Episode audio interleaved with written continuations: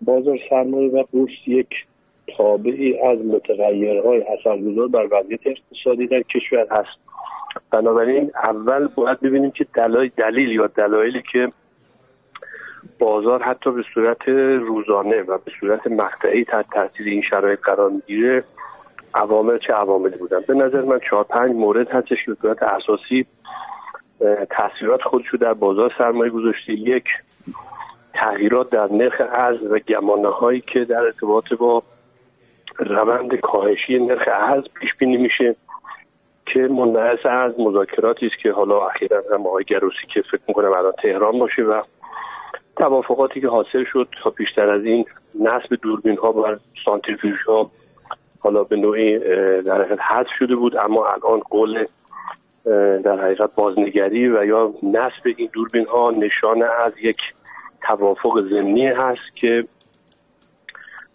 در صورت توافقات احتمالی خب قاعدتا مسیر و کانال های نرخ ارز و دلار رو به کاهش خواهد بود. موضوع دوم اتاقهای فکری که در حال حاضر در خصوص افزایش نرخ بهره بانکی به منظور جمعآوری و جذب نقدینگی در گردش نقدینگی سرگردان که یکی از عوامل اصلی ایجاد تورم و یا تشکیل تورم هستش دستور کار قرار گرفته.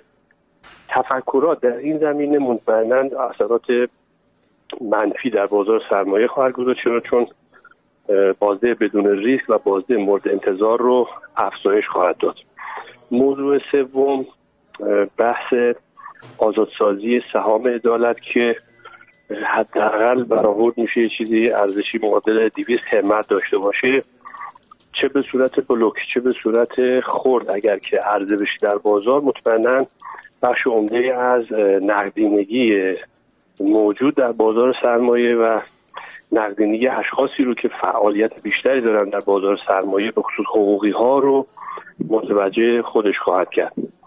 نکته بعدی تفکر در حقیقت قیمت گذاری دستوری هست که مورد اخیرش مورد سیمان و فولاد مطرح شد که چرا این محصولات باعث شدن قیمت مسکن افزایش پیدا بکنه و به هر شکل ممکن این به صلاح روش و یا این حرکت رو متوقف بکنیم.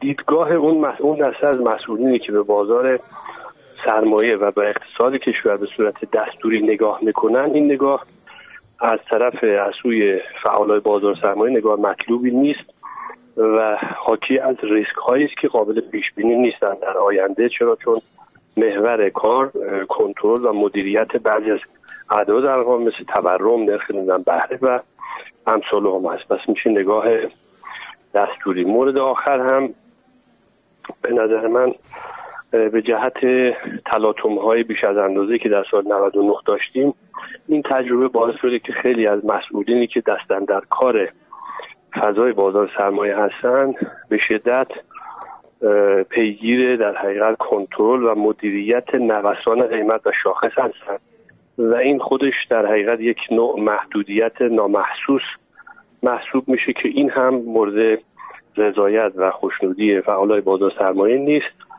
به حالتی بازار تحت کنترل و نظارتی قرار داره که دامنه نوسانش قابل پیش بینی نیست. کما که در تاریخ 26 دیروز شا... یکی از شاهدهای مثلا مستاق پیدا کردن مصادیق در کنترل شاخص رو ما مشاهده کردیم. شاخص کل 35 صدم مثبت بود ولی شاخص هموز 65 صدم منفی که حکایت از 180 درجه اختلاف حرکت بین شاخص هموز و شاخص کل رو شاهد بودیم. اینها زمینه هایی است که در حقیقت شرایط رو به سوی پیش می‌بره که قابلیت اتکا و قابلیت در حقیقت ریسک سرمایه گذاری رو تا حدودی تحت تاثیر قرار میده و طبیعتا وقتی اوراق هم یه بخش قابل توجهی حتی در معاملات بازار ثانویه حجم معاملات اوراق وقتی شدت بگیره باز مجددا تشدید می‌کنه نقدینگی رو به سمت خودش می‌بره. لذا بورس وضعیت طبیعی که منبعث از این متغیرها هست ما در کل به نظر من شاخص ممکنه در بهترین حالت خودش در بهترین حالت تا پایین سال نسبت به ابتدای سال 1400 40 درصد تا 50 درصد بازدهی اونم مبتنی بر تورمی که در کشور حاکم هست در سال 1400 که حدوداً 45 درصد محسوب میشه. این بازدهی ایدئال ترین بازدهی خواهد بود. بنابراین انتظار رشد شارپی برای سال 1400 یه مقدار دور از واقعیت و دور از ذهنیت.